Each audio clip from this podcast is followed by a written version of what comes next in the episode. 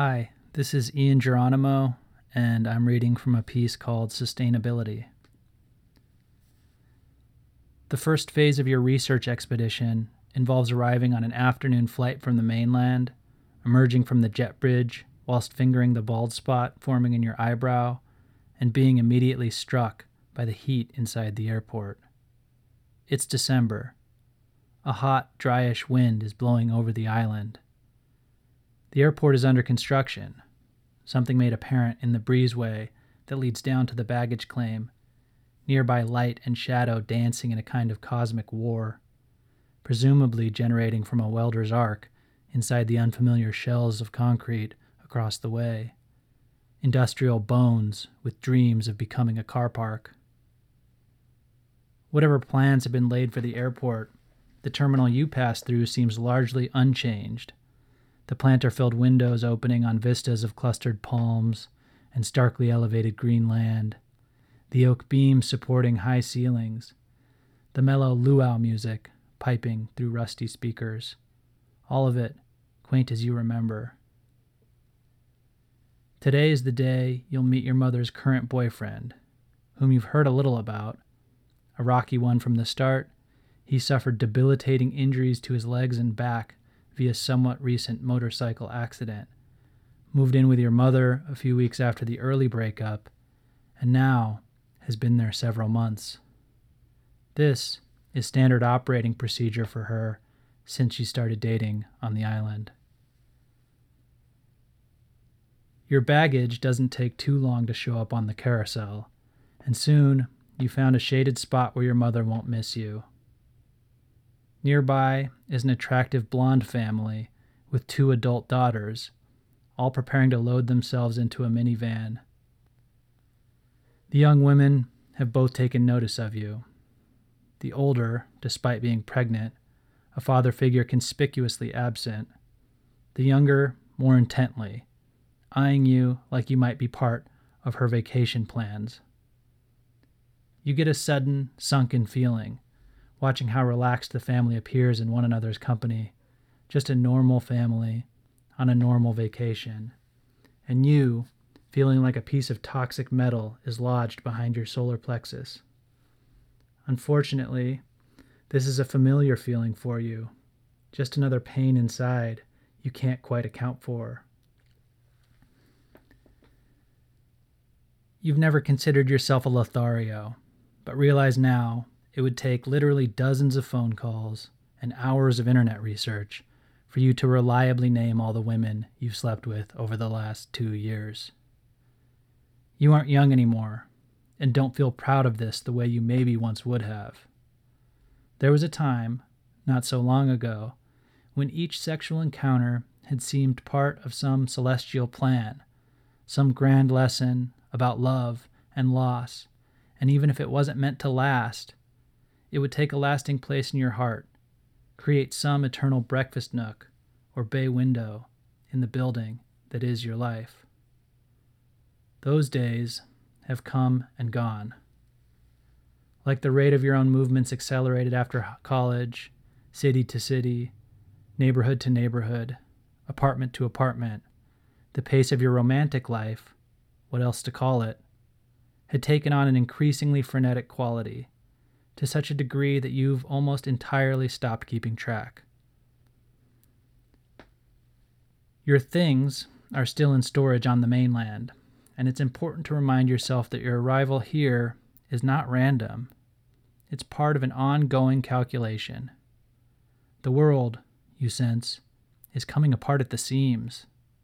And while a year ago, continuing to work random gigs and have sex with random women in the city might have made for a not unappealing coping mechanism, the time has come for a backup plan. Lucky for you, your mother is a retired doctor with a plot of land on a beautiful tropical island. And lucky for you, she has a small bungalow beside her main house she's content to have you live in, under the conditions that it eventually become the home to her hypothetical future daughter in law and hypothetical future grandkids.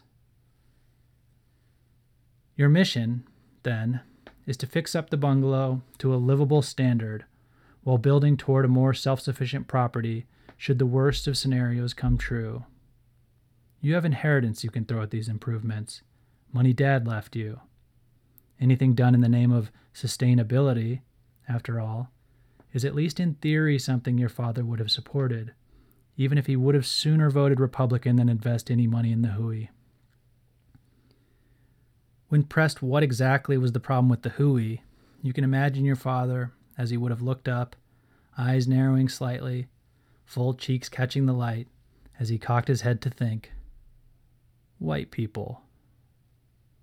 Which means little when considering your father's lifelong refusal to teach you or your brothers Tagalog, or ever seriously consider heeding your request to go to the Philippines, or provide any information on your family there even after a massive typhoon utterly obliterated the town you'd come to understand your Lola was from. All of this while steadfastly fetishizing tall, angular white women right to the bitter end. The bungalow that mom wants your unborn kids to be raised in, it needs ground up work. It, for many years, was an agricultural storage for your grandmother's workers who eventually started building additions for themselves to take showers or naps or shits in. And, more recently, it's been home to various meth addicted squatters. Scotty, your mother's ex boyfriend, being the most recent. In other words, it had become a flophouse until your mother finally tore the place apart and, in an attempt to make it uninhabitable, padlocked everything. As for self sufficiency, you have much research to do. But for starters, this means the switch from grid power and stupid propane to solar installations and battery storage.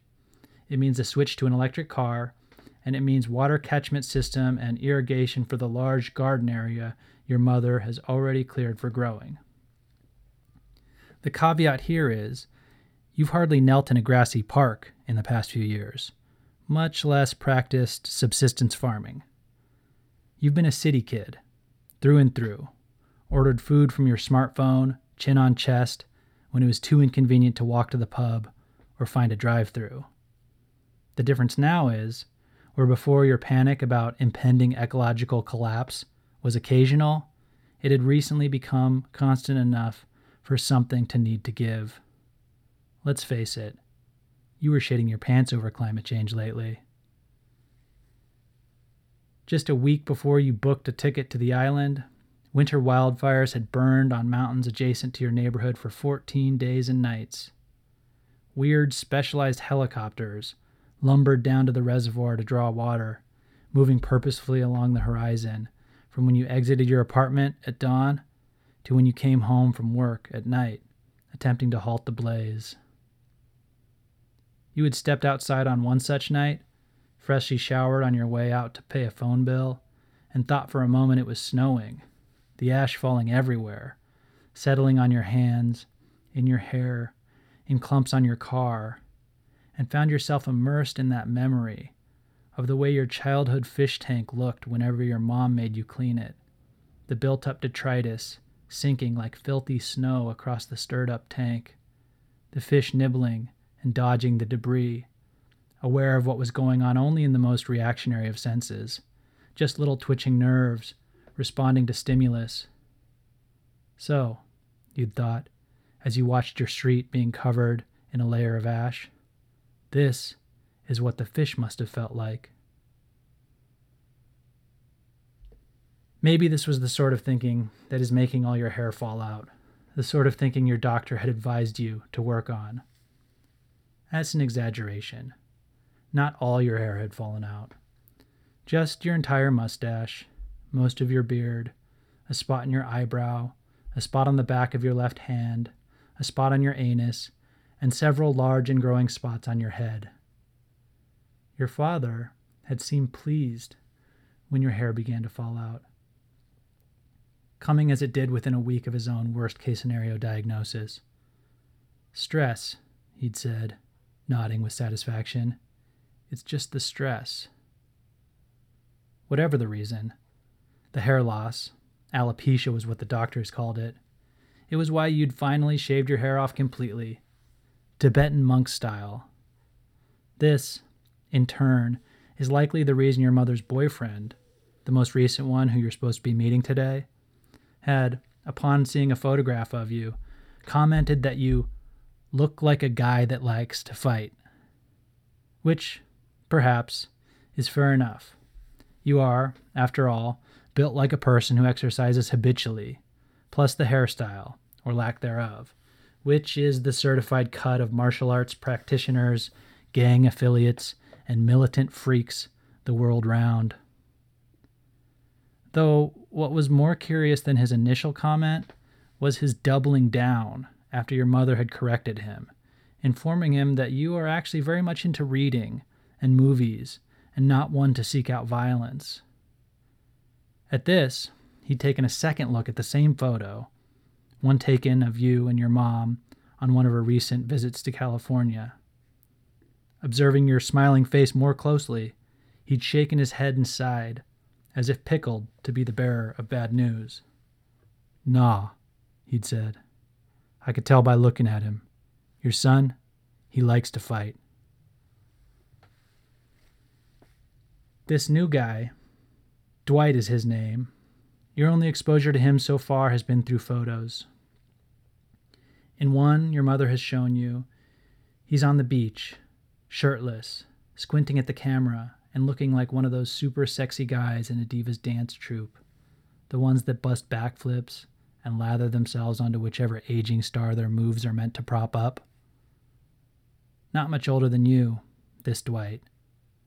For a black man, he has light skin, lighter than yours, well kempt dreadlocks, a million watt smile, striking hazel eyes, and an angular tattoo hooked to the edge of his right cheek. That tattoo was what worried you.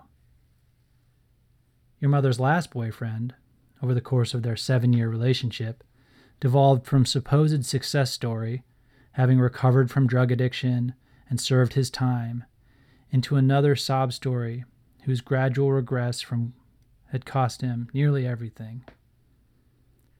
Your mother, she'd gone through the wringer toward the end of that one the lying, the cheating, the stealing, the collect calls from jail the mornings after. He was 20 years younger than her, too. And when she'd asked you to write an affidavit of support, testifying to his good character to keep him out of prison that last time before he skipped bail and moved to the island with her for their final act of their tragic love story, you'd done what any good son would have and had given it your best shot. The blondes in their minivan are gone by the time you hear an unfamiliar voice calling your name. You've been using your backpack as a pillow, one arm slung across your face for shade.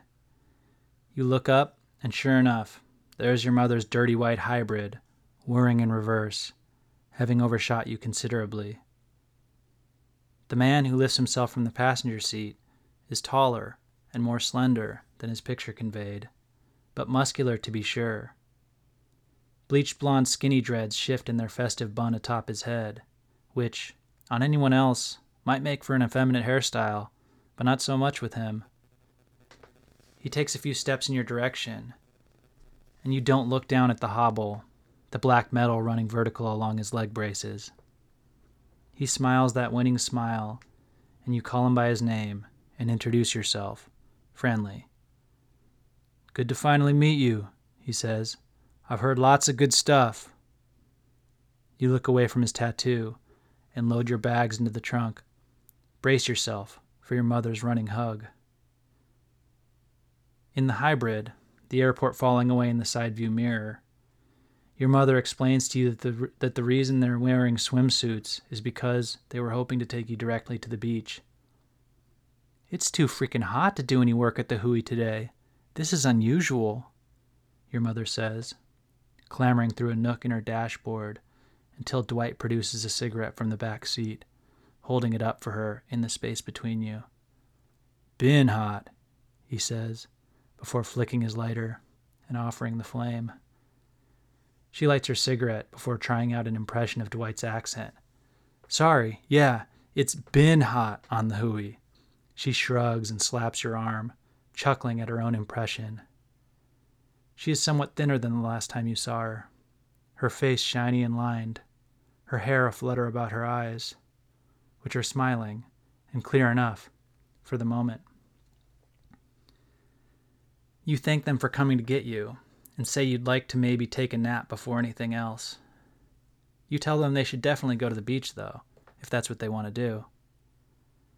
We don't want to go without you. No way. We're hanging with you. You've got your writing, of course. We're totally accepting of that. Right, Dwight?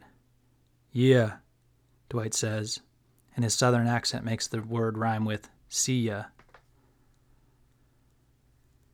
The last time you saw your mother, you had a conversation that made her cry. You were driving on the freeway together, you behind the wheel, and her in the passenger seat.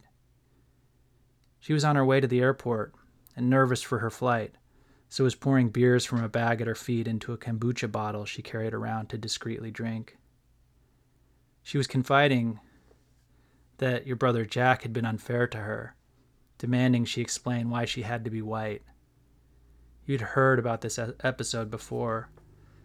You agreed that this was a ridiculous line of questioning on your brother's part but challenged your mom to be sympathetic to his experiences as a man of color.